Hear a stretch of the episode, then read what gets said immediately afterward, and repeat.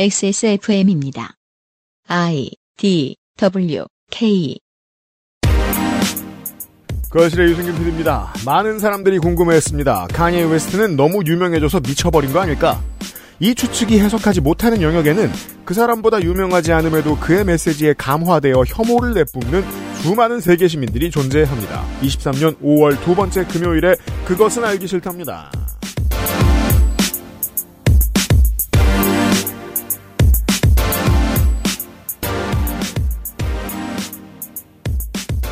네, 여러분.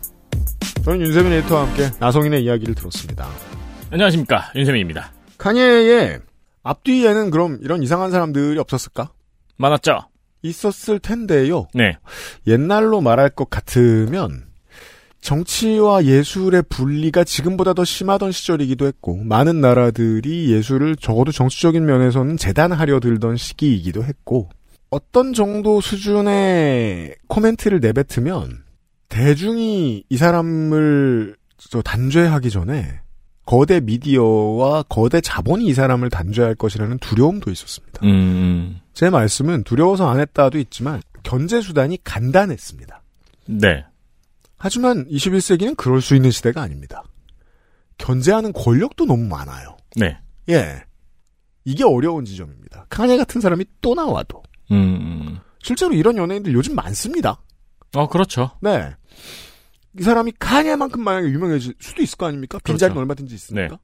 그러면 그때그때 대처가 다를 거라는 겁니다. 음. 음. 지지하는 사람들이 충분히 그 사람의 돈벌이를 떠받들어 주면 계속 또 똑같이 굴 겁니다.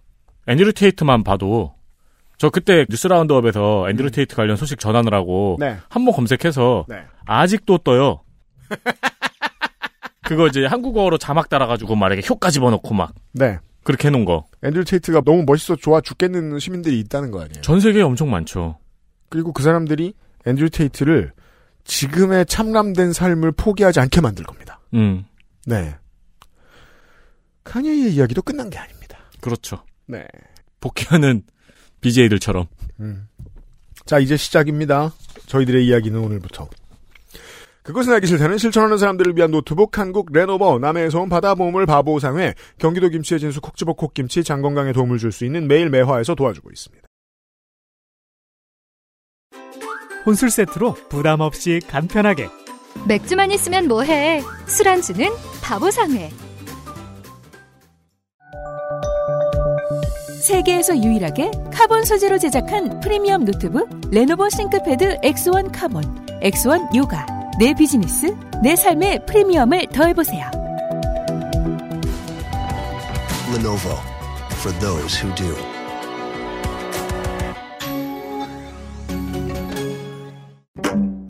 불규칙한 식습관을 인스턴트 먹다 보니 없던 증상 생겨나네. 답답하다 배변 활동. 시원하길 원한다면 먹어보세요. 매일 매화. 상쾌한 하루의 시작. 매일 보는 즐거움.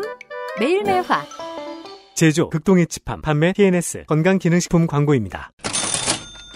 매일 매화 매일매화에서 매일매화를 한 번도 먹어보지 않은 장 트러블러를 찾고 있습니다. 찾고 있습니다. 9,900원에 1개월분, 음. 배송비 3,000원 포함해서요.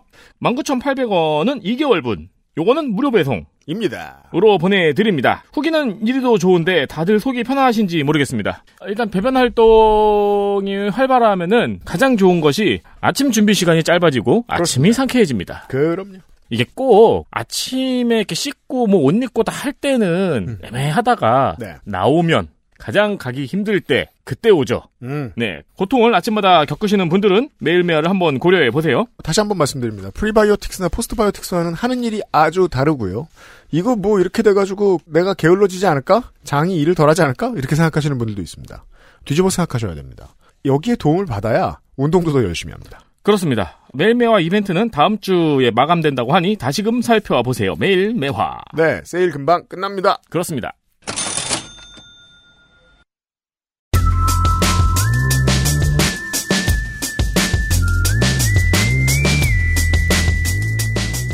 먼 나라 이웃 동네 나성통신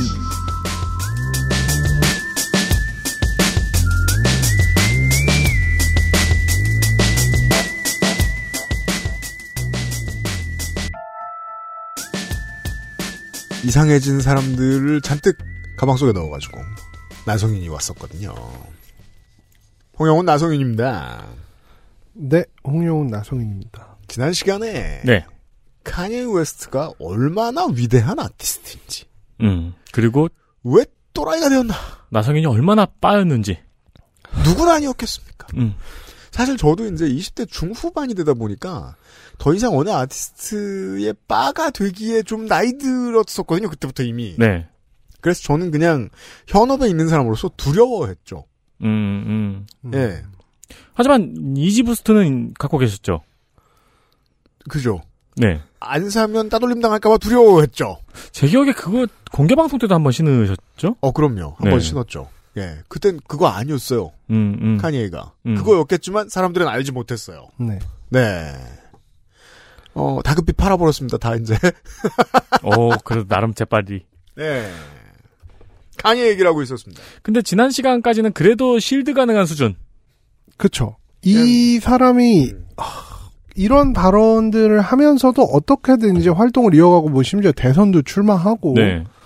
뭐, 활동 잘 했죠. 뭐, 앨범도 그 기간에도 많이 냈어요. 음. 그리고, 하, 뭐, 실드를 받았던 이유는 여러 가지가 있는데, 저만 해도 사실 팬으로서, 모든 행동을 최대한 긍정적으로 해석해주고 싶은 마음도 있었고, 음. 또 칸예 웨스트가 스스로도 인정하듯이 음. 해리성 성격 장애 네. 이런 거에 가까운 좀 정신병도 확실히 가지고 있었고 음. 여러 가지 면에서 뭐 아예 퇴출까지는 안 돼도 이제 사람들이 다 아 제 정상 아니구나라는 걸 인식하는 시점에서 작년에 음. 작년 얼마 안 됐습니다. 2022년 10월에 음. 일이 터졌습니다. 네. 사건은 제가 아까 얘기했던 와일드라이프스 메러 티셔츠부터 시작됩니다. 이게 그렇게 오래된 일이 아닙니다. 네. 2022년 10월 3일 음. 칸예 웨스트가 입은 티셔츠에 대해서 엔타이 데프메이션 리그 ADL이라고 주로 많이 부릅니다. 이 단체가 성명을 냅니다. 뭐라고 했냐면 와일드라이브스 매너는 백인 우월주의의 상징과도 같은 문구며 BLM 운동에 대한 인종차별적인 답변이라고 말을 했습니다. 왜냐하면 미국의 역사를 현대사를 보면 이상한 미국은 다 현대사죠. KKK도요. 백주대낮에 신나게 집회하지 않습니다. 네. 숨어서 몰래 몰래 하고요. 혐오 발언도 돌려 하고요.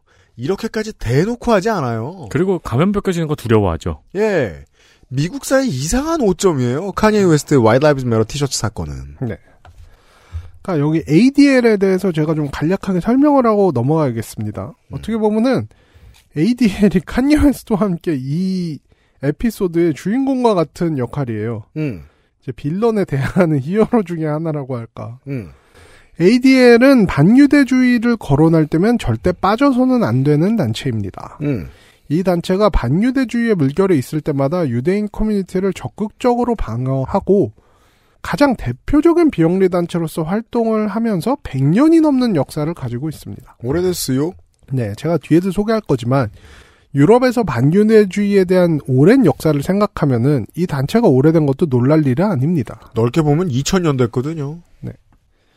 처음 이 단체가 생긴 게 1910년대입니다. 음. 시카고 지역에서 당시 반유대주의 물결이 거셌고 음. 신문이나 책, 연극에서도 기존에 계속 되풀이되었던 유대인에 대한 스테레오타입이 재생산되자 변호사로 활동하던 지그문트 리빙스턴이라는 사람이 유대인에 대한 데페메이션, 그러니까 명예훼손을 방지하자. 음. 그래서 엔타이 데페메이션, 음.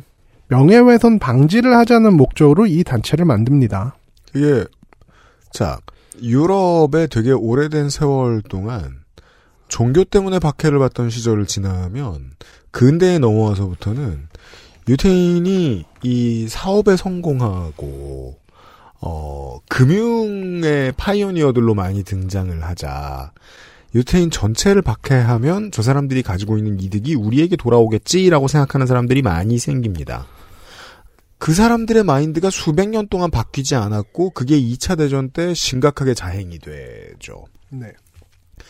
돈과 권력을 가지고 있던 사람을 피해서 미국으로 온 사람들. 즉 소수자의 후예, 억눌려 있던 사람들의 후예 입장에서는 유태인들은 미국에 오면 안 되는 사람들이었다고 생각하는 피해의식이 있었습니다. 예. 그래서 놀랍게도 유럽인들, 유태인을 박해하던 유럽인들과 동일한 포지션을 취하게 되죠. 쟤들 나쁜 놈들이야. 네. 음. 이 당시에 좀 많이 이제 논란이 됐던 게 미 육군의 훈련 매뉴얼에 유대인은 미국 내에서 태어난 사람들보다 꾀병을 부리는 경우가 더 많다라고 써 있었다고 합니다. 음. ADL에서는 이에 대해서 항의를 했고 이 매뉴얼이 전량 소각됐습니다. 음. 이게 초기에 ADL의 가장 눈에 띄는 활동 중 하나였고 본인들의 커뮤니티의 이익을 보호하기 위해서 어떤 활동을 하는지 잘 보여준 일화입니다. 음. 이제 근데 홈페이지에 가보면은 1910년대부터 본인들이 했던 대표적인 활동들을 다 적어놓고 있습니다. 네. 음. 제 유구한 역사를 가지고 있고 음. 직원만 해도 1000명에 육박합니다.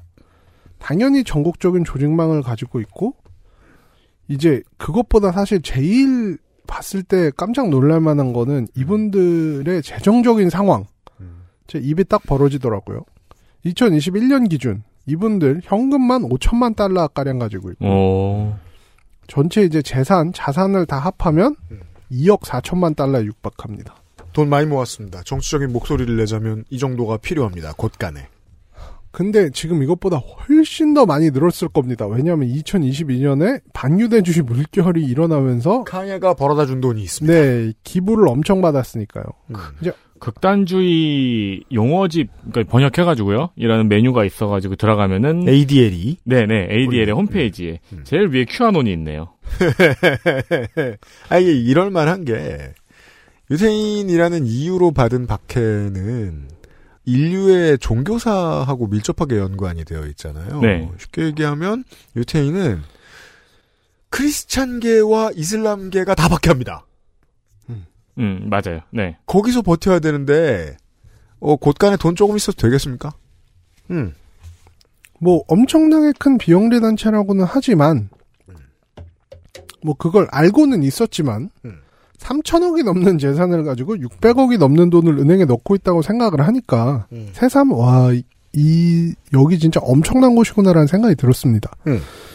그리고 이들은 단지 유대인 압력 단체라고 보기 힘든 게 방금처럼 다른 커뮤니티에 대한 차별 등에도 목소리를 내는 편입니다. 음. 연대에 대해서 인색하지 않습니다. 그렇죠. 어쨌든 이런 단체가 카니 웨스트에 대해서 비판의 목소리를 냈습니다. 음. 이제 이때부터 일이 약간 묘하게 흘러가는데 음. 카니 웨스트가 각종 미디어에 나와서 개소리들을 짓거립니다. 이게, 예. 더 이상 똑똑한 소리로 주워 담을 수 없을 때 개소리를 시작하죠. 네. 처음에는 폭스뉴스 나와서 폭스뉴스에 와일드뉴스에 나와요. 음. 당연히 폭스겠죠. 음. 네. 와일드라이브스 메러 셔츠를 입으면 웃길 것 같아서 입었다. 음. 그러니까 개그였다 이거. 음. 그러다가 갑자기 다음에 백인 목숨 소중하니까 입은 거지. 다들 그렇게 생각하지. 백인 목숨 안 소중해? 음. 뭐 이런 얘기를 합니다. 이제 폭스뉴스가 덜덜 떱니다. 음. 네.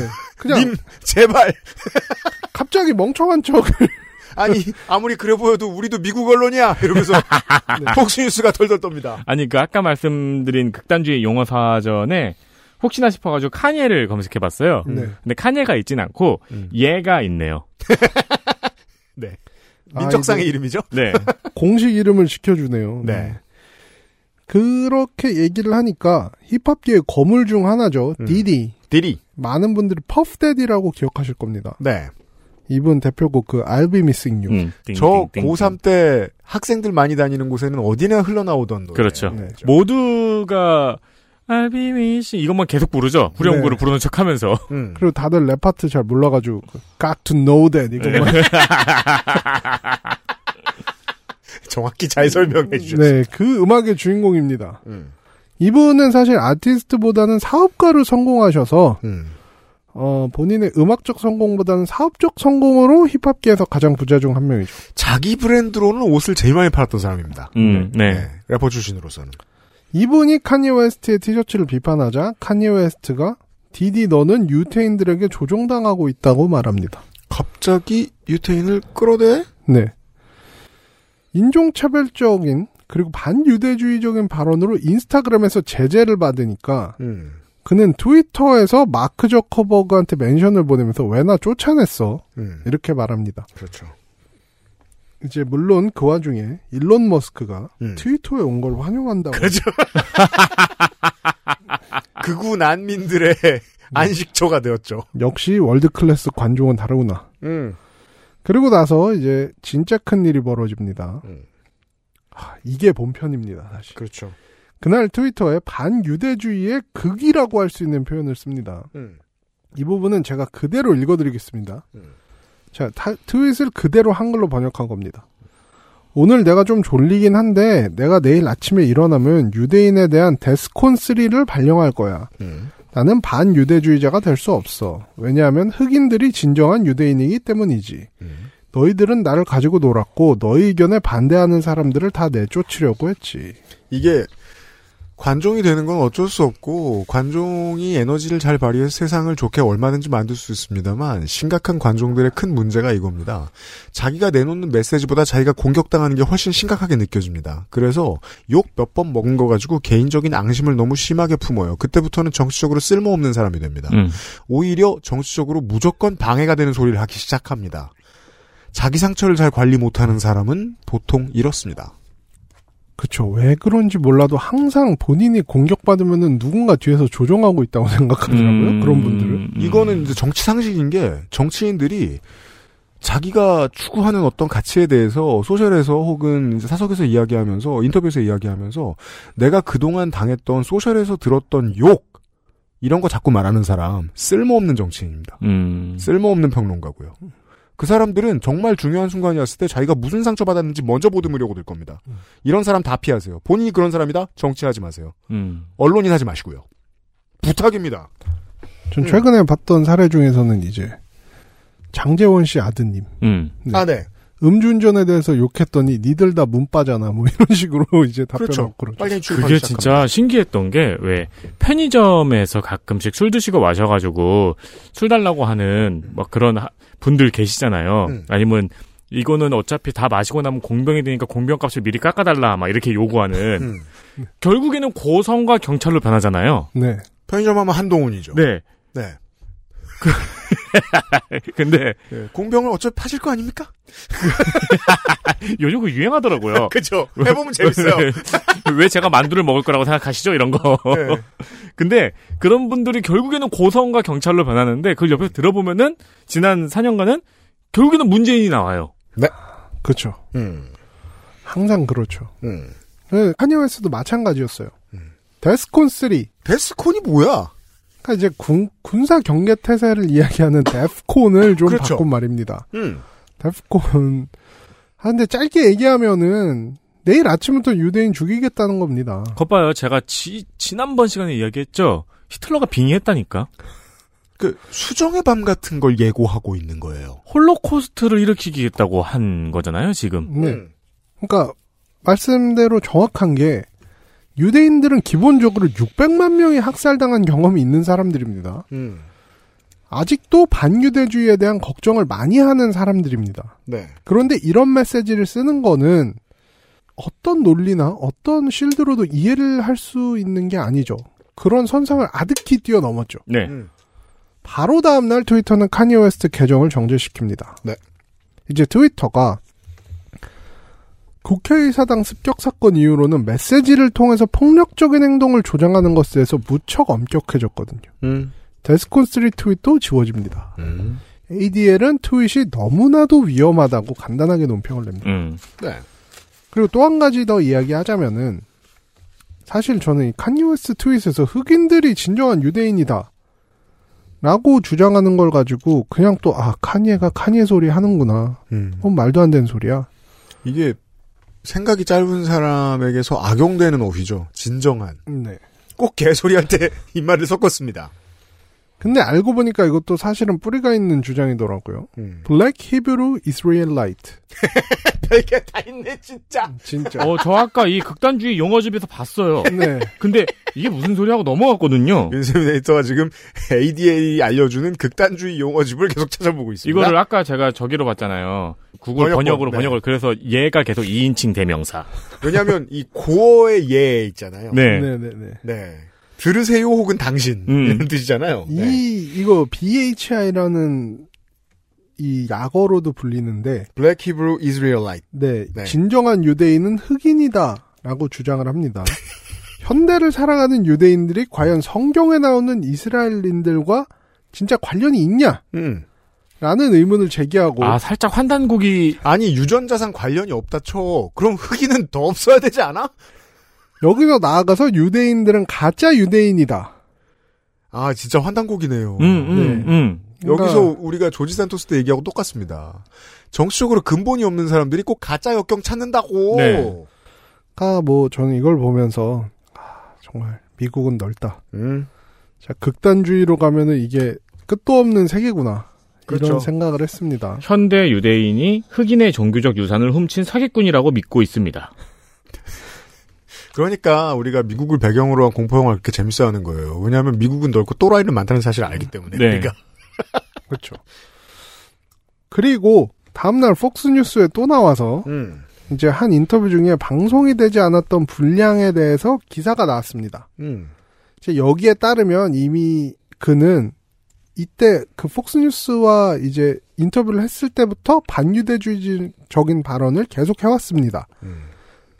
칸예 웨스트는 르브론 제임스와 함께하는 토크쇼에도 출연을 해 인터뷰를 했는데 음. 제작사 측이 이를 방영하지 않기로 했습니다. 음. 헤이트 스피치와 굉장히 위험한 고정관념을 포함하고 있다는 이유에서였습니다. 아 이러면 르브론 제임스 측에서도 이거는 방송을 할 수가 없죠. 절대 할 수 없죠. 네, 왜냐면 르브론 제임스가 만약 방송 중이었다면 르브론 제임스가 이게 뭔 개소리야 이렇게는 못했을 거 아니에요. 그렇죠.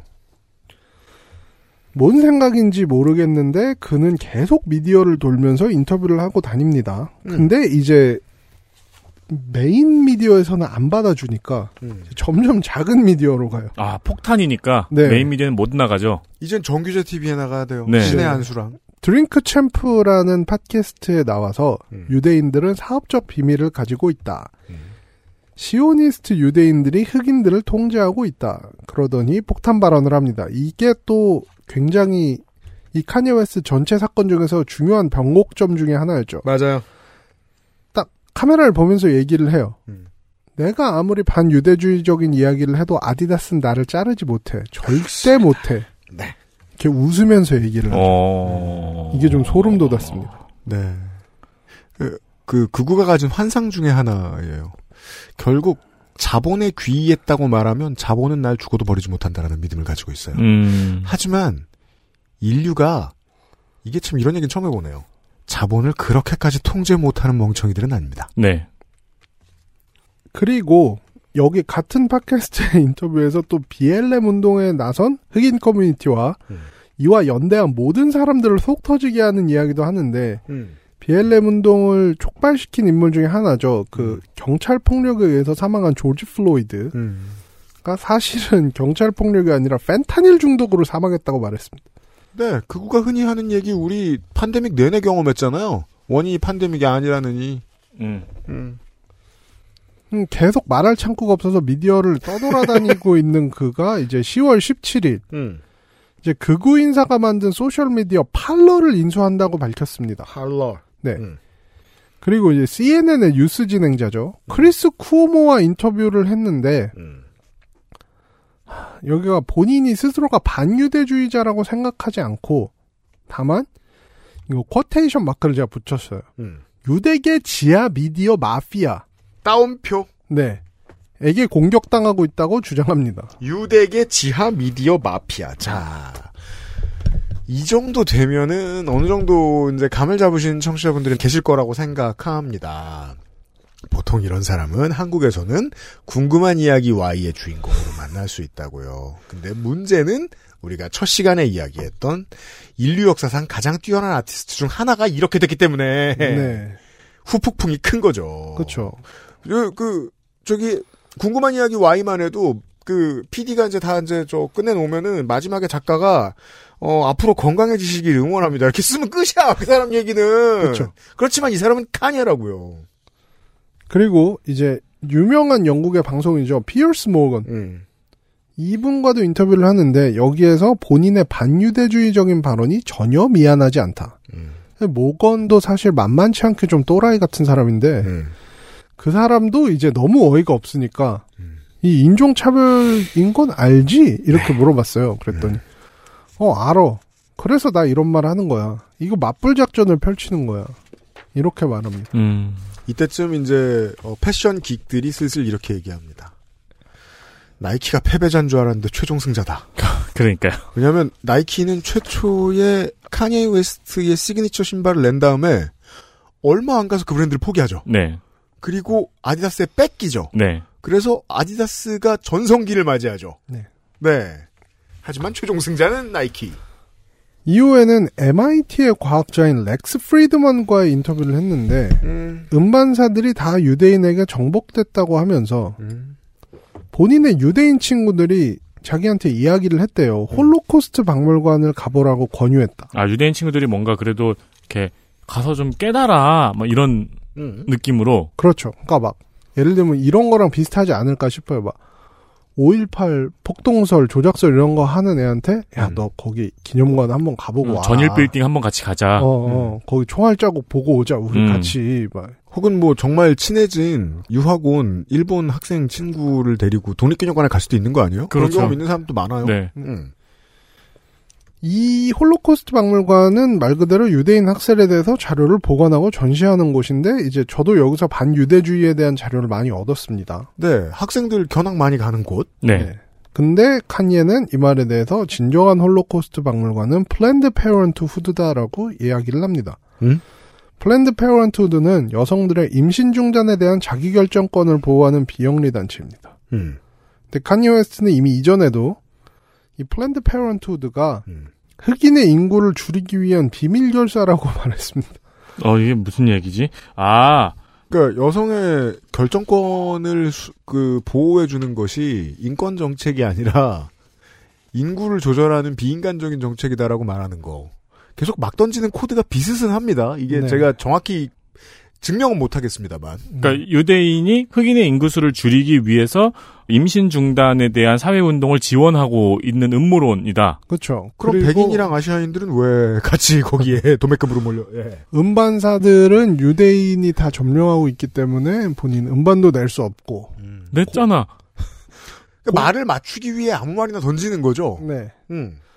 10월 22일 이때가 저를 비롯해서 많은 사람들이 굉장히 무서움을 느꼈던 날입니다. 음. 반유대주의 그룹이 LA의 한 고속도로에 현수막을 설치했는데 아 그래요. 네. 유대인에 대해서는 카니 웨스트가 옳다. 아까 그 그구 그구 단어 사전에서 그 유명한 예 is right. 예, 이죠. 예 is right이 있더라고요. Yeah is right. 음. About you. 이렇게 적혀 있었죠. 음. 그 유- 배너 옆에 있던 사람들이 나치식 경례를 했다고 전해집니다.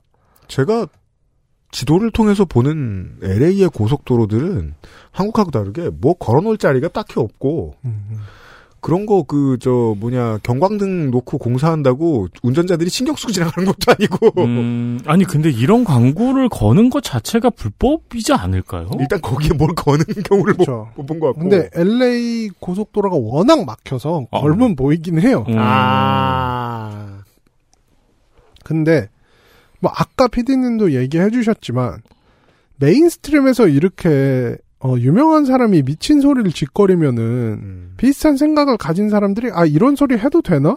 이러면서 막 올라오는 그런 느낌이 있거든요. 그게 제일 중요해요. 네. 제가 전에 트럼프에 대한 이야기를 할 때도 트럼프가 아시안 혐오적인 이야기를 하면 꼭 일상생활에서 이런 혐오를 내뿜는 사람을 마주칠 확률이 올라간다고 이야기 드린 바 있죠. 네. 어 우리 한국 시민들 다 경험하고 윤석열이 막 나가니까 막 던지는 사람들 늘어났어요. 음. 그렇죠. 3.1절 때 일장기관 분들도 정부를 보고했다 뭐 그런 식으로 사실상 얘기했죠. 윤석열 마케팅한 거예요. 네. 니치 마켓. 칸예 웨스트에 대해서도 비슷한 상황이 벌어졌다고 생각합니다. 이게 옛날에는 음, 숨어있던 바퀴벌레들 기어 나오듯이 음. 숨어있던 애들이 기어 나온다고 생각을 했거든요. 음, 근데 요즘엔 만들어지는 것 같더라고요. 네. 음. 물론 기어 나오는 부류도 있겠지만, 아 그 둘은 섞여 있죠. 네. 그 제가 이거는 언젠가 한 번은 전체적으로 하나의 다른 에피소드로 다루고 싶은 생각이 음. 많은데 인셀 문화에 대해서 네 이- 이게 사실 좋네요. 인셀이 뭐냐면은 그러니까 이게 involuntary celibacy라고 음. 본인이 원하지 않는데 금욕을 하는 사람들 음, 음. 그러니까 뭐 특히 보통 남성들이 네. 뭐 여자를 만날 의지나 능력 같은 게 없고 음. 그래서 그냥 방구석에 있는 생활을 한 사람들을 우리가 인셀이라고 하는데 그죠. 무성애자가 아닌데. 음. 근데 최근에는 이런 게 이제 어, 문화적 코드로 많이 떠올라서 어, 맞아요. 그런 인셀 문화 제일 잘 보여준 어, 영화가 최근엔 저 더 배트맨 음. 음. 거기서 이제 그 그 그 빌런. 네네 네. 그리고 조커도 사실 인셀 문화를 어떻게 보면 되게 잘 보여주는 맞아요. 음. 영화거든요. 맞아요. 아까 근데 제가 이 카니에의 발언을 보면서 그 생각을 잠깐 했거든요. 뭐 조커만큼의 설득력도 논리력도 없네. 아, 네. 더 조커와 더 배트맨은 되게 인셀이 중요한 소재죠. 네. 네. 네. 그러니까 사실 그래서 이 영화를 되게 싫어하는 분들도 있어요. 음. 그 영화적인 성취와는 별개로 인해, 인해서 뭔가 인셀 문화를 메인스트림으로 이렇게 올려주는 거는 하면 안 되는 일이다라고 생각하는 분들이 많거든요. 네. 이것도 마찬가지예요. 저는 이렇게 메인스트림에서 자꾸 이런 얘기를 하니까 얘네들이 어 해도 되는구나 음. 이런 생각을 해서 계속 올라온다고 생각을 해요. 음. 여기까지가 칸예 웨스트 절망편이었다면은 네. 이제 조금 카니에 웨스트 희망편으로 가게 됩니다. 인류의 반격. 이제 너는 뭐 한 달 안 되는 기간 음. 한 2, 3주 정도 잘 까불었지. 네. 이제는 너를 나락 보내겠다. 음. 그러니까 모든 인류가 생각을 하잖아요. 저러면 안 된다는 걸 이제 가르쳐줄 사람이 나올 때가 됐는데 음. 그리고 그거는 보통 자본이 담당합니다. 그렇죠. 네. 금융치료. 네. XSFM입니다.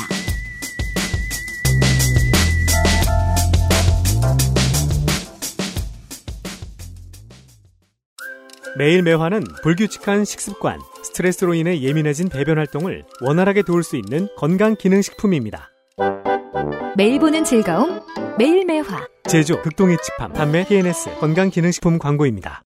콕 집어 콕 깔끔한 맛의 경기도 김치를 만들기 어려울 땐 콕 집어 콕 오차 없이 지켜지는 절임 과정 양념 배합 저온 발효 숙성 정부가 보증한 전통 식품 인증 업체예요 그러니까 김치가 생각날 땐 콕 집어 콕 여기가 천국이구만. 바닷소리 좋고. 아, 시원하다. 어디? 음, 맛 좋다. 여보 지금 거실에서 뭐해? 바다, 그리고 술. 맥주만 있으면 뭐해 술안주는 바보상회 술 땡기는 얘기를 하고 있었습니다. 안주를 팔아야 되겠습니다. 캠핑 가보신 적 있으세요? 없어요. 어, 한 번도 없어요? 100% 없어요. 캠핑을 가는 이유가 뭔지 아세요? 저는 유일하게 가본 캠핑이 수경이었습니다. 수경, 수경, 그럼 훈련이죠 그걸 빼고 훈련. 생각- 네, 빼고 생각합시다. 네, 네. 캠핑을 가는 이유가 뭔지 아세요? 뭡니까? 딱 하나예요. 네. 맥주 마시려고 가는 거예요. 그리고 이해를 못하겠 아무튼 뭐 가면 맥주를 마실 거예요. 네, 네. 텐트 치기 전에 의자 깔고 한 캔 마시고 음, 텐트 치고 나서 쳤으니까 한 캔 마시고 그렇다고 밥 합니다. 먹으면서 한 캔 마시고 맥주 마시려고 가는 겁니다. 그렇다고 합니다. 그래서 각종 산지에서 걷어올린 고퀄의 안주, 맥반석, 치즈, 오징어 육포, 귀채 오징어 등 다양한 종류. 제품 수령한 그대로 바로 캠핑장, 나들이로 향할 수 있는 소풍 세트도 있습니다. 소풍 세트도 판매합니다. 오징어, 쥐포 같은 건어물에 믹스넛, 건자두, 건망고 등 새로운 제품들도 같이 들어가 있습니다. 네, 그냥 바보상에 쓸어 담으시면 되겠습니다. 그렇습니다. 아, 요즘 날씨가 계속해서 너무 좋아요. 네, 한국에서 1년에 이런 날씨가 얼마나 있을까 싶죠. 맞습니다. 네. 긴 봄이에요. 네, 캠핑 가기에도 딱 좋고 굳이 캠핑 안 가더라도 그냥 의자 챙겨가지고 집 근처 천에 나가 앉아 계셔도 극락이에요. 그렇습니다. 그럴 때 간편하게 즐기기에 딱 좋습니다. 물론 이제 다른 온라인이나 마트에서도 이제 물량 밀어내기가 잘 되는 곳에서도 요즘은 철이 철이라 이런 거 할인 많이 하거든요. 술안주 네, 가격 우위가 저희가 있을 때는 아닙니다. 다만 저희는 항상 세일하는 편입니다. 액세스몰에서 확인하십시오. 바보 상해를 확인하세요.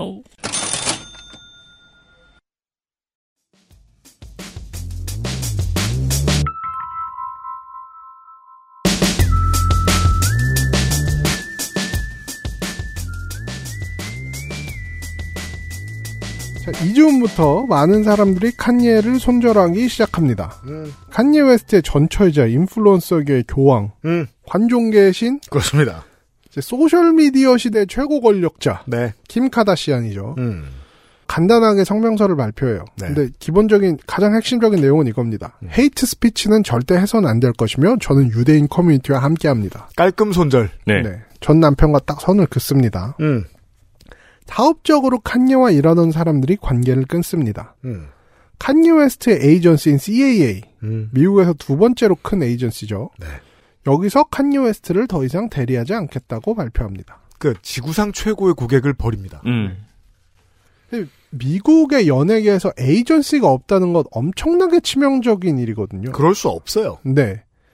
그러니까 에이전시가 없으면은 뭐 우리나라에서 그냥 기획사 없이 활동하는 것보다 훨씬 더 큰 타격이라고 보시면 돼요. 네. 맞아요. 근데 여기서 미국에서 두 번째로 큰 에이전시가 카니 웨스트 안 한다고 했으니까 음. 뭐 그냥 연예계 활동의 어떤 난이도가 끝났어요. 네 갑자기 헬로 올라가는 거죠. 음. 미국에서 영화와 TV 드라마 등을 제작하는 독립 제작사 MRC라는 곳에서는 음. 칸예 웨스트에 대해서 제작을 마친 다큐멘터리를 영원히 공개하지 않겠다고 선언합니다. 그죠. 지금 이 많은 사람들이 다 돈을 날리는 중이에요. 왜냐면 이걸 공개했다간 인생을 날리거든요. 네. 자, 전처 입장을 보자고요. 연예계 세계 최고의 부자들이 이혼을 했습니다. 애는 카다시안이 키울 거예요. 그럼 앞으로 받아야 될 돈을 법정에서 싸워야 받을 수 있을 거예요. 이렇게 되면? 음. 네. 꽤 큰 돈을 날린 겁니다. 지금 이 회사도 김 카다시안도. 네. 음.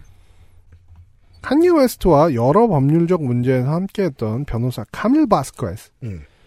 이분은 엠버 허드와 조니 뎁의 재판에서 조니 뎁 측을 변호했었던 걸로 유명한 분입니다. 그럼 얼마나 유능한지 알 수 있습니다. 그리고 이 뭐 제가 여기서 허드와 뎁의 그 재판에 대해서 막 뭐 어디가 옳다 그르다 이런 걸 얘기하고 싶은 건 아니고 음. 초기에 조니 뎁이 이 사건에서 어마어마한 비판을 받았거든요. 음. 근데 그 이 변호사분은 남들의 비판에 신경 쓰지 않고 본인의 클라이언트를 보호하는데 집중하는 유능한 변호사분이라고 생각합니다. 아주 좋게 말하면 그런. 네. 흔히 이제 미국인들이 그렇게 농담하는 인류 역사상 최초로 아내와의 싸움에서 이긴 자. 조니 뎁. 음. 그러니까 그럴 만큼 비웃음의 대상이었어요. 거기서 이겼습니다. 이 변호사는 그 사람이 카니에 웨스트 전담이었는데. 그런데 이분도 칸예와 더 이상 일하지 않겠다고 선언했습니다. 음. 로펌 측에 의하면 칸예에게 반유대주의적인 입장을 공개적으로 철회하면 같이 일하겠다고 말을 했대요. 음. 그때 칸예가 이를 거부하고 오히려 로펌을 해고했다고 합니다. 음. 칸예 웨스트가 뭐 패션이나 뭐 어, 음악계 외에도 벌린 사업들이 굉장히 많거든요. 음. 그 중에 하나가 이제 돈다 스포츠라고 본인의 에이전시를 갖고 있었습니다. 스포츠 에이전트를 가진 건 본인의 옛 사수 제이지가 했던 일이죠. 네. 처음 했던 일이죠. 음. 이제 돈다는 참고로 본인 어머니의 이름입니다. 음. 돈다 스포츠는 나름 굵직한 스포츠 스타들이 소속돼 있었는데 음. 보스턴 셀틱스의 제일린 브라운 음. 농구 선수죠. 음. 그리고 미식 축구 팀인 그 로스앤젤레스 램스 소속인 아론 도널드 음. 이분들도 다 돈다 스포츠에 계약 해지했습니다. 이 사람들 젊은데 아마 다음번에 계약할 때는 1억 달러짜리 계약 걷어갈 선수들입니다. 음. 예. 패션계 가만히 있을 수 없습니다. 음. 칸예 웨스트가 억만장자가 될 수 있었던 가장 큰 원동력이자 패션계에서도 가장 강력한 영향력을 행사할 수 있게 해준 핵심적인 파트너 아디다스가 칸예 웨스트와의 파트너십을 종료한다고 밝혔습니다. 네, 자 여기에서 지금 수많은 부자들이 카냐와 손절하는 모습을 보실 수 있는데 이건 두 가지죠. 일단 이 부자들은 당장에 돈을 잃어요. 카냐와 손절을 하면서 음. 그리고 장기적으로는 이 사회가 계속 건강하다면 카냐와 손을 잡고 가면 손해를 볼 것이다라는 계산을 끝내고 간 거죠. 네. 근데 그렇다고 해도 손은 떨렸을 거예요. 왜냐하면 지금 당장 큰 돈을 잃으니까. 그리고 내가 내 살을 치는 거죠. 그러면 저쪽 고객인 카니에이도 큰 손실을 입습니다. 카니에이는 그걸 알고 있었던 거예요. 내가 이렇게 큰 돈을 벌어다 주는 사람인데 누구도 날 못 끊어. 라고 생각했는데 순식간에 다 날아가죠. 음. 아디다스는 물론 반유대주의적인 발언들 때문이라고 분명하게 성명서에서 밝혔습니다. 음. 독일 기업들은 사실 좀 반유대주의적인 입장에서는 민감할 수밖에 아, 없죠. 그렇죠. 아디다스는 독일 기업입니다. 네, 네. 생각해보니까 그렇구나. 네. 칸예 웨스트가 사실 아디다스는 나를 자르지 못해라고 당당하게 말한 데는 이유가 있는 겁니다. 음. 아디다스가 파트너십 종료를 발표하면서 함께 공개한 자료에 따르면 칸예와 파트너십 종료로 인해서 아디다스의 매출 2억 4,600만 달러가 손실을 볼 수 있다. 이로써 아디다스는 스포츠 패션 업계의 넘버 투 자리가 위험해지게 됐습니다. 네. 왜냐하면 아디다스는 이제 대장주라고 할 만한 스포츠 스타나 셀럽이 없어요. 음. 예. 저는 포브스에서 그것도 읽었어요. 이거 장기적으로 보면 언더아머나 룰루레몬에 밀릴 수 있다. 음. 아디다스에 비하면 까마득한 후발주자잖아요. 네. 근데 시장을 보고 있으면 그럴 것 같거든요. 음. 그럼에도 아디다스는 카니엘을 날립니다. 3천억이 넘는 매출. 과감하게 포기하면서라도 그를 정리하지 않을 수 없었다. 네. 이 말이죠. 그리고 갭. 미국 유니클로 네, 미국의 대표적인 합리적 가격의 캐주얼 브랜드죠. 2020년에 갭이 카니 웨스트와 파트너십 처음으로 발표했고 음. 그 이후에 후디부터 가방까지 다양한 의류를 함께 발표해 왔습니다. 처음 파트너십이 발표됐을 때 하루 만에 갭의 주가가 40% 이상 뛰었을 정도로 임팩트 있는 파트너십이었죠. 네. 그죠. 그렇게들 분석했습니다. 갭이 드디어 해외 유수의 스파 브랜드들과 어깨를 나란히 할 기회가 왔다. 그 말은 한국의 흔한 상대들 뭐죠? H&M, 음. 음. 자라. 지금 한국에 별로 없지만 유니클로. 음. 이제 갭도 이 정도가 될 수 있다. 네. 예. 카니엘 업으면 그렇게 된다. 네. 근데 사실 갭은 이런 발언이 있었던 초기에 이미 파트너십을 종료한다고 발표를 했는데 그 이후로도 매장에서 판매는 하고 있었거든요. 의류는 재고 처리가 힘듭니다. 네, 막, 막 50% 세일을 하더라고요. 아니 근데 카예 콜라보의 이런 처분은 그 전에는 상상도 못했죠. 그렇죠. 없어, 아예 없었어요. 네. 어, 저도 사실은 이 의류 중에서 이렇게 뒤에 그 비둘기가 그려진 후디가 되게 유명해가지고 음. 그걸 살까 말까 했는데 점점 이제 하, 이 저도 불안한 마음이 계속 있었거든요. 아, 투자를 망설이게 하는 이유. 언젠가 이거 손절을 쳐야 하는 상황이 오지 않을까라는 불안함이 있었는데 50% 세일한다 그러니까 아 살까 이런 생각이 들더라고. 요 근데 사도 못 입을 것 같다는 그렇죠. 생각이 들면서 그죠. 네. 카니에 웨스트의 딱지가 붙어 있는 패션 아이템은 언제나 2010년대 내내 제 값으로 사면 행운인 템이었단 말이에요. 음, 맞아요. 언제나 제 값보다 비싸게 팔렸고. 이게 우리 사실 공개방송 뒤풀이 자리에서 한참 이야기했던 주제네요. 살아있는 사람을 주제로 타투를 하면 안 된다. 그렇죠. 그렇죠. 네. 그 얘기는 이제 카니 네 살을 웨스트고 죽이고 싶을 것이다. 네. 음. 제가 이거 다음으로 소개할 셀렙 이제 어떤 작가에 대해서도 많은 팬들이 그 얘기를 하고 있습니다. 그 그거, 타투는 진짜 많아요. 그쵸.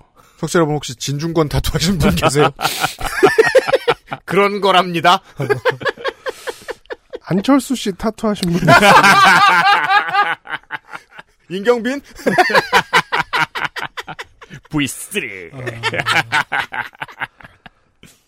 아, 근데 이제 발언 수위가 너무 세지니까 이제 세일해서 파는 이런 것도 그냥 그만두고 이제 못 팔겠는 거죠. 네, 바로 그냥 판매 중단한다. 버려버려야지. 뭐 어디다가 뭐 태웠는지 버렸는지 모르겠는데 잘하면 뭐 저 가산 디지털 단지 어딘가에 쌓여 있을 수도 있습니다. 네. 그리고 미국 내 최대 신발 판매점 체인이죠. 풋라커. 네. 네, 플라커도 칸니 웨스트와 관련된 모든 신발의 판매를 중지했습니다. 시장이 자본을 포기해가면서 카니에를 내몹니다. 네. 이렇게 칸예가 손댔던 모든 분야에서 입지가 무너지자 이제 여기서 그가 도대체 얼마나 나락을 갔는지 포브스가 방점을 찍어줍니다. 아, 그래, 생각해보니까 까먹고 있었네. 내 사무실 슬리퍼도 버려야 되나? 그렇죠. 그렇죠. 원래 포브스는 칸예 웨스트의 자산 규모를 15억 달러로 측정을 했습니다. 음. 그러니까 억만장자라는 사실을 공인을 해줬었는데 음. 계속되는 이런 파트너십 종료들의 영향으로 음. 카니에 웨스트의 자산이 4억 달러로 쪼그라들었다면서 음. 너 더 이상 억만장자 아니다. 그렇죠. 네. 그리고 사실 뭐 이건 중요한 건 아닌데 진짜 제가 듣고 하루 종일 웃었던 뉴스 하나 소개해드리겠습니다. 네. 음. 카니에 웨스트가 이제 원래 나이키에서 신발을 만들었었잖아요. 음. 근데 제가 이전에 사연도 소개해드린 적 있죠. 이 스토리에 대해서. 네, 음. 나이키를 떠나서 아디다스에서 이제 신발을 만들었는데 음. 아디다스에서도 잘렸으니까 갈 곳이 없어진 겁니다. 네. 그래서 본인이 생각을 한 거였죠. 어, 다음에 그럼 어떤 브랜드랑 신발을 만들까 음. 하다가 스케쳐스 본사를 직접 찾아갑니다. 그렇죠. 한물 같지만 네. 여전히 장사는 잘 되는. 아마 이제 그런 생각했겠죠. 이제 스케쳐스 같이 쿨하지 않은 브랜드 나름 살릴 수 있을 거야. 음. 왜냐면 마지막으로 스케쳐스가 10대 눈에 조금이라도 들어오던 시절은 브리트니 스피어스가 포휠 신고 나왔을 때였어요. 25년 됐습니까? 음. 네. 네. 이제 스케쳐스는 그냥 어른들의 네. 워킹화죠. 그렇죠. 옛날에 제가 크리스 브라운 유명한 R&B 가수죠. 음. 크리스 브라운이 이제 본인의 신발장을 소개하는 컨텐츠를 본 적이 있는데 진짜 신발방만 한 세개가 있더라고요. 대저택에. 음. 근데 정말 막 모든 신발을 다 신는 분이었어요. 뭐 반스도 신고 나이키도 신고 아이다스 신고 푸마 신고 막 이 진짜 모든 종류 신발 브랜드들이 쫙 있는데 음. 그래서 이제 사회자가 물어봐요. 너가 안 신는 신발도 있어? 음. 막 거기 명품 신발도 다 있었거든요. 막 발렌시아가 프라다 무슨 뭐 디올 막 신발 다 있었는데 그렇죠. 안 신는 신발 브랜드 있냐 그러니까 스케쳐스는 안 신어 이러더라고요. 너무하네. 필라도 안 신을 거면서. 그러더니 이제 카메라를 보면서 하지만 스케쳐스 나한테 음. 광고 주면 신는다 이러고. 아, 아, 아, 음, 네. 유능하구나. 네. 음. 근데 그런 이제 쿨하지 않은 브랜드의 대명사 스케쳐스를 음. 약속 안 잡고 만나러 갑니다. 아, 나 칸이니까. 네. 복도에 가서 직원한테 물어봅니다. 음. 사장 나오라 그래. 네. 근데 스케쳐스 오너가 유대인이거든요. 음. 그래서 스케쳐스에서는 카니 웨스트를 로비에서 바로 돌려보내고 성명 발표를 합니다. 음. 카니 웨스트와 협업할 계획 아무것도 없다. 집에 가던 카니에는 툴툴거립니다. 이 지하 미디어 마피아 새, 마피아 새끼들. 그렇죠. 음. 스케쳐스는 사실 성명의 밑에다가 못 패서 원통하다라고 적어야죠. 그렇죠. 그리고 나서 그의 미친 짓이 정점을 찍는 일이 발생합니다. 근데 사실 이 전에 저는 더 황당했던 게 있었는데 어딘가에 출연해가지고 발언을 한 게 자기가 이것이 다 하나님의 섭리가 아니냐. 음. 전 세계에서 가장 부자인 흑인이었던 내가 음. 며칠 만에 이렇게 나락으로 가면서 나는 겸양을 배웠다. 네, 음. 이것이 하나님의 섭리인 것 같다. 네, 그래서 이제 기독교인으로서 제가 아니야. 제발 그런 얘기 좀 하지 마. 음. 이런 생각이 막 들더라고요. 정말 되는 대로 짓거리기 대망이에요. 네. 음. 근데 이제 외부적으로 봤을 땐 이것보다 훨씬 더 미친 얘기. 음. 인포월스라는 채널이 있습니다. 음. 벌써 이제 이게 채널 이름만 봐도 이상하다고 느끼셔야 돼요. 정보 전쟁. 이게 왜냐하면은 정보를 통해서 전쟁을 하고 있다 우리는. 그러니까 그- 다른 애들은 잘못된 정보를 주고 있고 우리는 그거에 대한 전쟁에 나선다. 음. 음. 보통 이렇게 얘기하는 사람들이 가짜 뉴스를 제일 잘 퍼뜨리죠. 그렇지. 음. 신의 한 수. 네. 알렉스 존스라는 극우 논객이라고 하기도 좀 애매해요, 이 사람. 딱 장삼이사 같은 이름을 네, 하고 있는데. 알렉스 존스, 이게 사실 이 사람이 진짜 뭔지 모르겠어요. 음. 근데 이 사람 얘기를 제가 길게 하고 싶지 않습니다. 음. 왜냐하면은 이제 정말 논리라고는 1도 없고, 음. 그냥 음모론 퍼뜨리면서 장사하는 사람인데, 음. 이 사람 채널에 나와서 나치와 히틀러를 옹호하는 발언을 했습니다.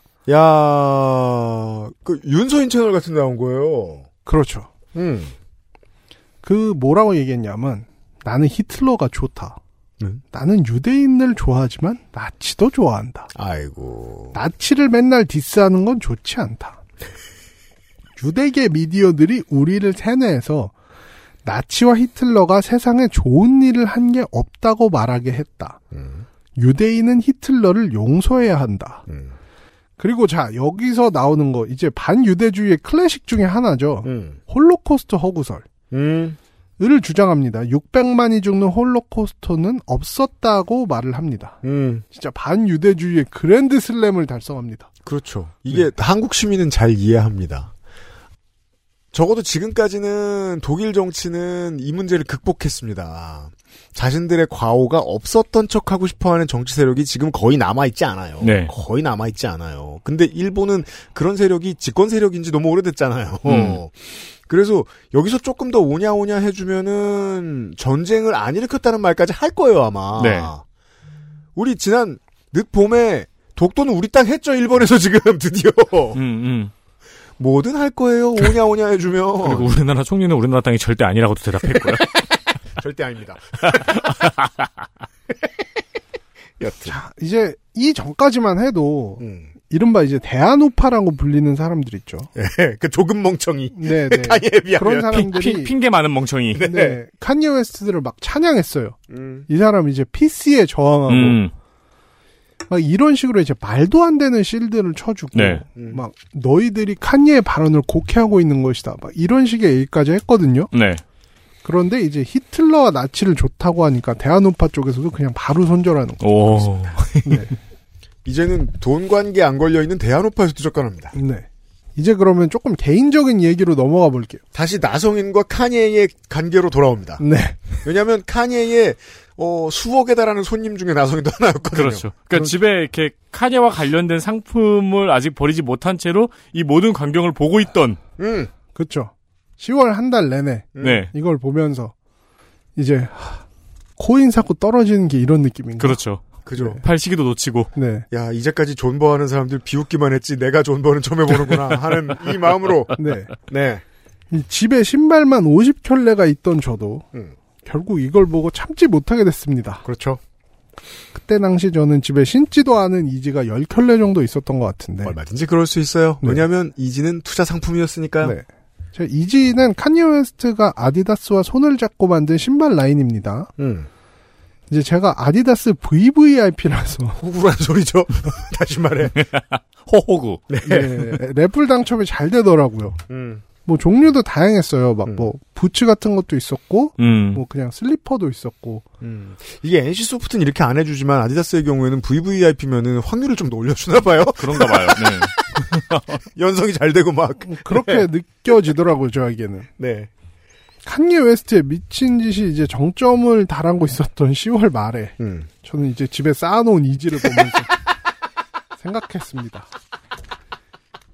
이제 그 스니커에 대해 마지막 보루가 있어요. 예. 내가 산 신발이 갑자기 고점을 찍고 떨어지더라도 음. 마지막으로 항상 생각하는 지점이 있어요. 네. 신으면 돼. 그렇죠. 그냥 신고 다니면 되지. 네, 네. 근데 아, 뭐. 이젠 못 신어요. 그러니까 그런 생각을 딱 하게 되더라고요. 이거 내가 신을 수 있나? 그죠. 신으면 수근수근 할 거예요. 그러니까요. 근데 내가 그냥 걷고 있는데 누가 날 때렸어. 근데 그 사람이 유생이래. 그럼 내가 잘못했지. 그러면 그 사람이 잘한 거예요. 이제는. 그쵸. 아니, 제가 뭐, 일장기를 두르고 지나다니다가 맞은 다음에, 어, 왜 때려요? 이럴 순 없는 거예요. 3월 1일에. 아니 그쵸.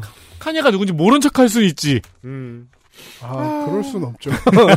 그렇잖아요. 그래서 옛날에 막 그 조던이 조던을 내가 이제 신다가 음. 더 이상 팔 수 없는 수준이 됐어요. 그러면 엄마 아빠를 주면 됐거든요.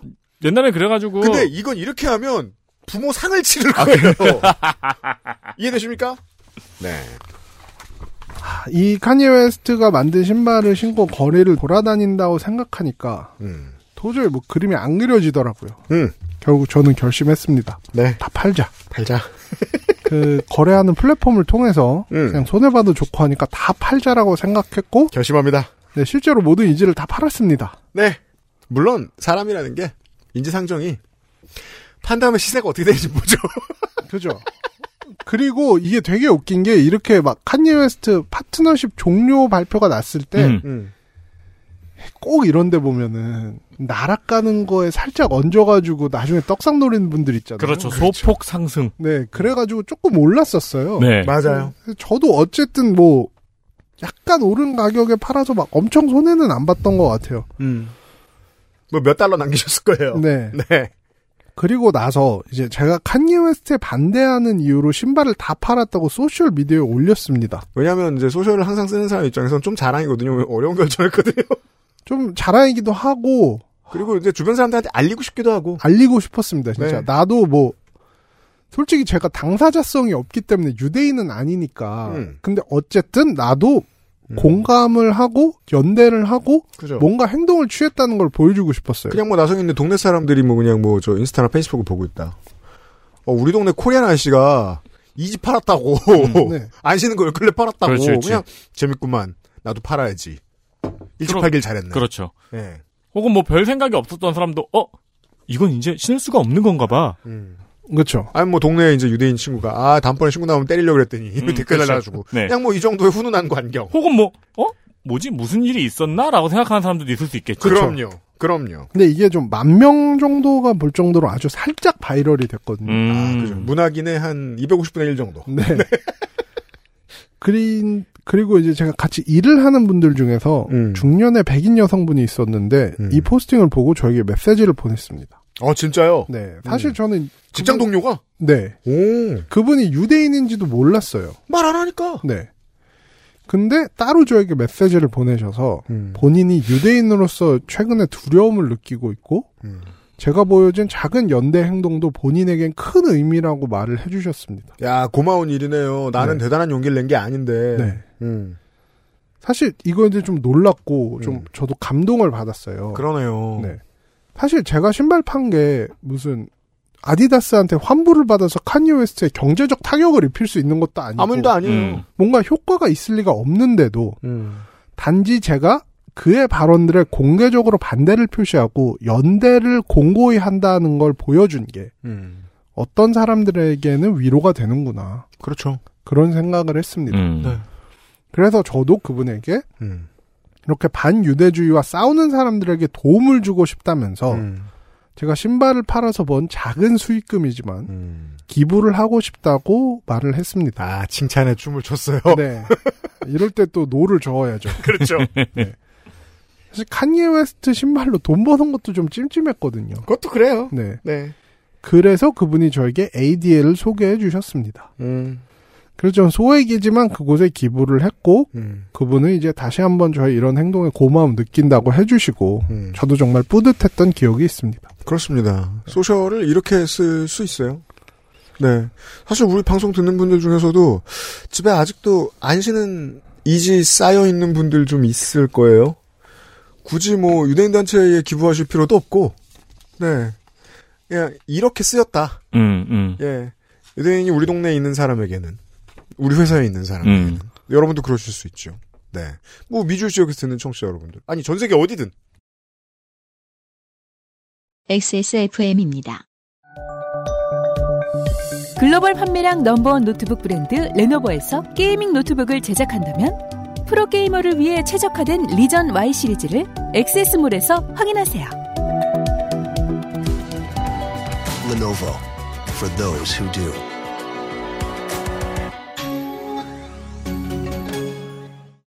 콕 집어 콕. 식구가 많아도 나 혼자 살아도 김치는 콕 집어 콕.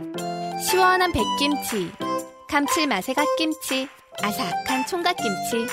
무게도 포장도 원하는 만큼 다양해요. 그러니까 김치가 생각날 땐 콕 집어 콕.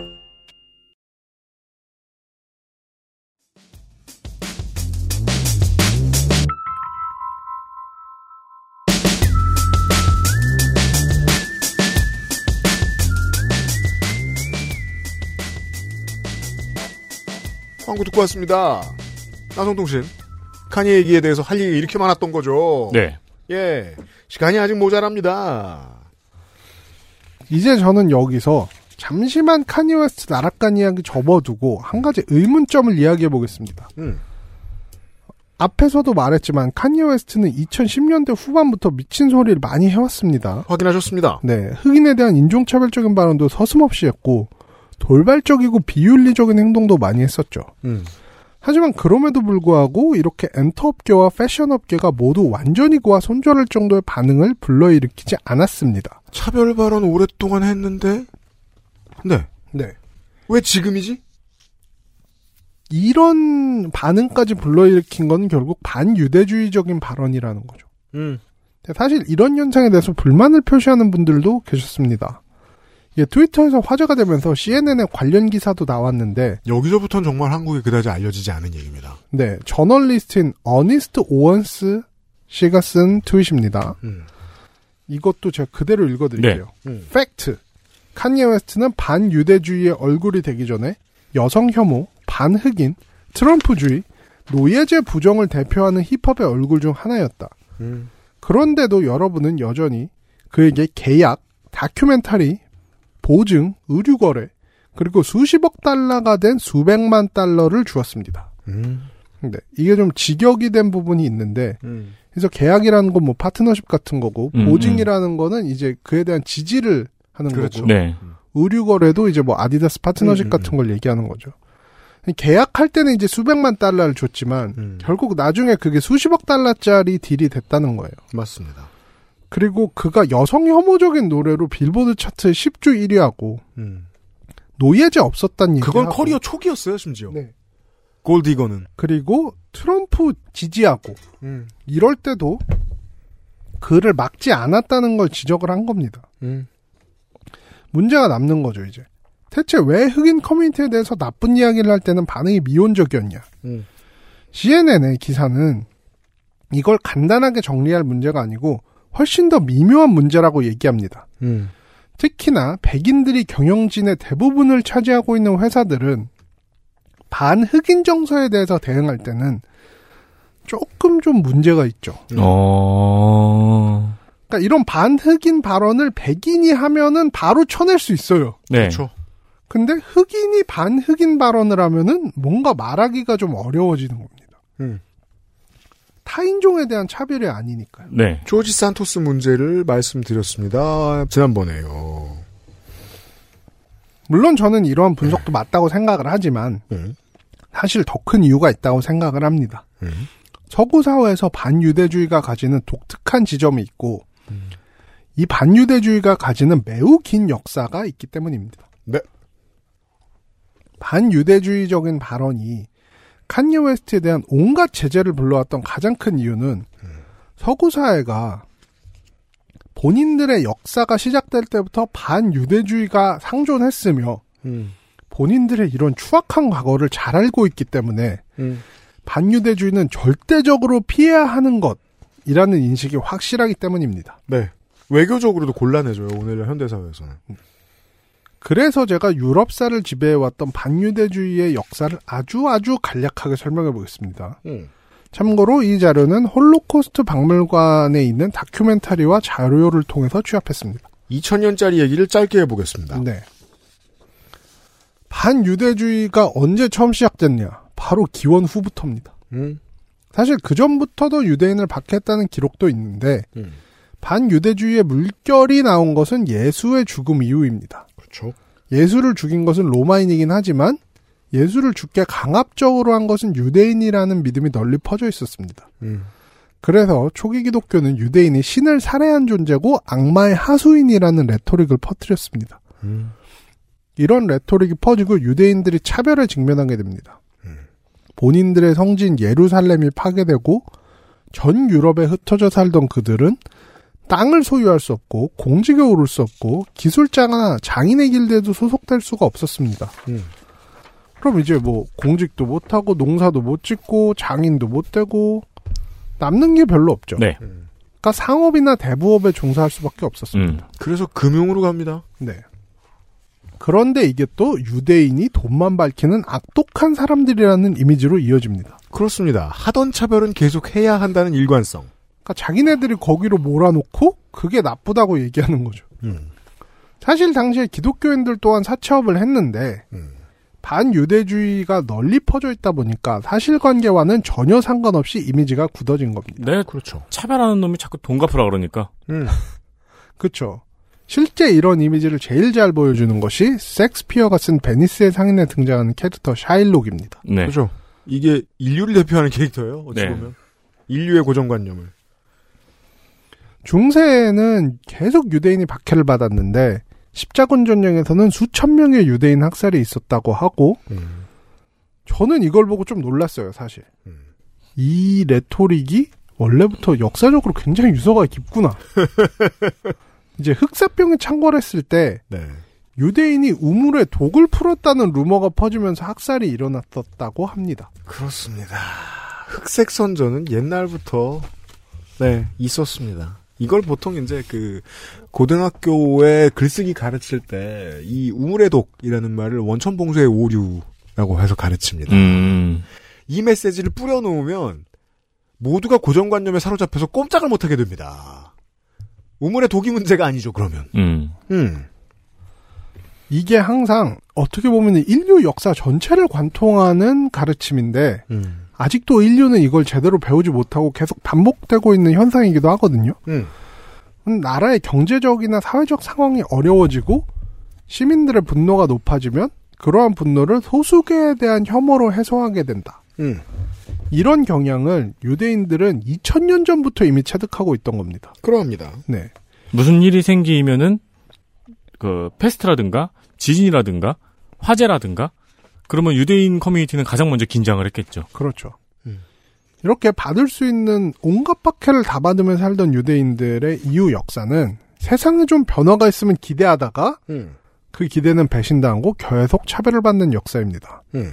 처음에 그 개신교가 가톨릭에 반대해서 나왔을 때 루터가 유대인에 대한 호의적인 입장을 보이면서 유대교인들을 개종시키려고 한 거죠. 음. 개신교로 끌어들여 보자. 네. 이에 실패하자 개신교도 유대인에 대한 박해를 했습니다. 음. 계몽주의 시기. 이때는 뭔가 이성적인 판단들이 많아지니까 다르지 않을까? 유대인들을 박해하는 기독교의 영향력이 약해지니까 음. 이제 유대인에 대한 차별이 좀 덜하지 않을까? 이런 기대를 음. 했지만 유대인들이 계몽주의에 경도되지 않고 본인들의 종교를 그렇죠. 지키겠다. 음. 이러니까 얘네들은 도저히 계몽이 안 된다면서 여전히 박해했습니다. 하던 밖에 계속하자. 네. 음. 공화정이 들어선 프랑스 혁명 때는 어땠을까요? 사실 이때도 유대인에 대한 처우는 딱히 나아진 게 없습니다. 음. 그들이 내세우는 공화정과 민주주의는 유대인에겐 적용이 안 되는 이야기였습니다. 음. 가장 대표적인 것이 프랑스 공화국 최대의 치욕 중 하나라고 불린 드레피스 사건이죠. 이상 선생과 함께 이야기한 적이 있습니다. 네. 네. 시오니즘의 원인이 되었던 음. 네. 사건이죠. 뭐 이 사건이 워낙 유명하기 때문에 제가 길게 설명 안 하겠습니다. 음. 정말 이 두 문장, 한두 문장으로 줄이면은 이겁니다. 독일과 전쟁 중이었던 프랑스에서 간첩으로 알프레드 드레피스라는 육군대위를 지목했고, 사실상 증거도 없는데, 그가 스파이가 아니란 증거도 나왔는데, 음. 그의 재판은 순식간에 끝나버렸고, 그는 유죄가 됐습니다. 네. 이 사건은 전쟁 패배의 원인을 누군가에게 뒤집어 씌우려는 프랑스 사회의 추악한 면모와 그 과정에서 반유대주의까지 드러낸 사건으로 지금도 인권 탄압과 마녀 사냥의 대표적인 사건으로 거론됩니다. 그럼요. 이런 경향은 20세기라고 다르진 않았는데 음. 러시아 비밀 경찰이 만든 문서가 우리도 현재 한국 사람들이 가지고 있는 유대인에 대한 음모론의 원전으로 불립니다. 음. 이 문서에 뭐라고 적혀 있냐면은 유대교의 지도자들이 어딘가에 모여서 회의를 열고 음. 그 회의를 통해서 다른 인종을 통제하며 세상을 본인들 뜻대로 한다. 라는 내용의 회의록이 써 있어요. 이거는 카니가 했던 말하고 똑같네요. 네. 음. 이는 사실 후에 밝혀진 바로는 러시아 비밀경찰을 그냥 본인들 맘대로 적어 놓은 겁니다. 아 무슨 막 보드 게임 설정. 네. 정치의 또 하나의 원칙입니다. 아젠다를 만들어내는 사람들은 저관여층을 쉽게 움직일 수 있기 때문에 그들을 움직일 수 있는 쉬운 메시지들을 만드는 걸 가장 먼저 수행합니다. 음. 네. 네. 그 이제 당시 러시아 짜르 사례에 유대인이 관련돼 있다는 거를 본인들이 만들어낸 이야기로 뒷받침하기 위해서 이런 걸 만들었다고 하는데 헐. 음. 이 문서가 의외로 전 세계 언어로 번역되면서 헐. 음. 반유대주의의 또 다른 레토릭을 만들어냅니다. 다들 이런 걸 찾고 있었던 거예요. 그렇죠. 음, 맞아요, 네, 유대인을 맞아요. 탄압하기 위한 근거를 찾고 있었던 거예요. 맞아요. 이 다큐멘터리를 제가 보면서 너무 섬뜩했던 게 뭐냐면은 음. 이 문서가 전 세계 언어로 번역됐다는 걸 얘기해 주면서 음. 각 문서로 번역된 판본들을 쭉 보여줘요. 와. 음. 근데 일본어도 있더라고요. 있겠죠. 음. 20세기 초반에 있는 문건이었는데도. 음. 그러니까 이게 얼마나 널리 빠르게 퍼져나갔는지를 보여주는 겁니다. 일본부터 왔을지도 모르죠. 왜냐하면 독일과 뗄래야 뗄 수 없는 동맹국이니까요. 음. 2차 대전에서는. 음. 그렇죠. 이 시기쯤에는 유대인은 단지 종교적 신념으로 뭉친 민족이 아니고 아예 인종적으로 다른 사람이란 연구 결과도 나오면서 차별에 대한 근거를 제공했습니다. 이 차별에 대한 근거는 진짜 쉴 새 없이 제공되는 거죠. 맞아요. 뭐, 모두가 기다리고 있으니까. 네. 20세기 초반까지만 해도 우생학이 사회적으로 이제 굉장히 잘 통용되는 학문이었죠. 네. 그러다 보니까 이제 이런 연구들이 과학의 이름으로 포장돼서 유대인 차별의 근거로 쓰였습니다. 21세기의 그 후예로는 MBTI가 있습니다. 이런 거예요. 정치적으로 곤란한 짓거리를 세상 모든 권력이 다 하는데 안 풀릴 때마다 유대인 탓을 한 거예요. 음. 다수가. 자, 여기까지 오면은 이제 이렇게 모든 차별의 역사가 집대성된 사건이 나옵니다. 음. 유대인들은 계속 사회적으로 차별을 받아왔고 유럽 사회는 끊임없이 본인들의 차별에 대한 근거를 만들어 왔습니다. 음. 성경부터 우생학까지 모든 근거를 동원했죠. 그러니까 서구 사회의 발전상에 따라서 기독교든 네. 개신교든 뭐 계몽주의든 뭐 공화정이든 음. 과학이든 모든 게 유대인 차별에 쓰였어요. 네. 지금 봐요. 자본주의가 그렇게 쓰이잖아요. 네. 음. 이렇게 만들어진 근거는 사회가 뭔가 병들어가고 힘든 상황에 놓일 때 가장 쉬운 타겟인 유대인에게 사회 구성원들의 분노를 돌리는 데 쓰였습니다. 음. 그리고 20세기 초반 독일은 1차 대전의 여파로 경제적 어려움이 심화됐습니다. 불만을 유대인에게 돌리게 되는 것은 뭐 잘 알려진 수순이었고 여기에 히틀러가 등장합니다. 네. 우생학과 반유대주의로 무장한 그는 600만 명의 유대인을 학살하는 전대미문의 사건을 일으켰습니다. 짧게 줄여봤습니다. 네. 2000년에. 서구사회는 반유대주의가 세상에서 가장 불행한 사건을 일으켰다는 것을 알고 있고, 그렇기에 반유대주의는 민감한 주제일 수밖에 없습니다. 네.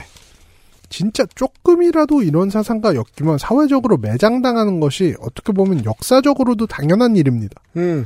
이런 역사적 배경이 있기 때문에 칸예 웨스트의 반유대주의적인 발언들은 많은 사람들이 완전히 선을 넘어버린 것이라고 이해된 겁니다.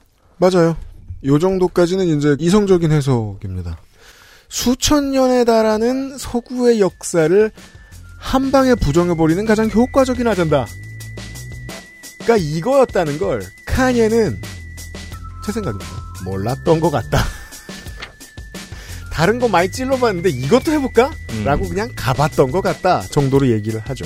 자, 우리는 이 얘기 3시간을 하게 됐네요. 나성일 수고하셨습니다. 아니 뭐야 원고 이만큼이 남았잖아. 어, 넌 난 끝이 기네라고 생각했는데 다음 주에 봐요. XSFM입니다. I D W K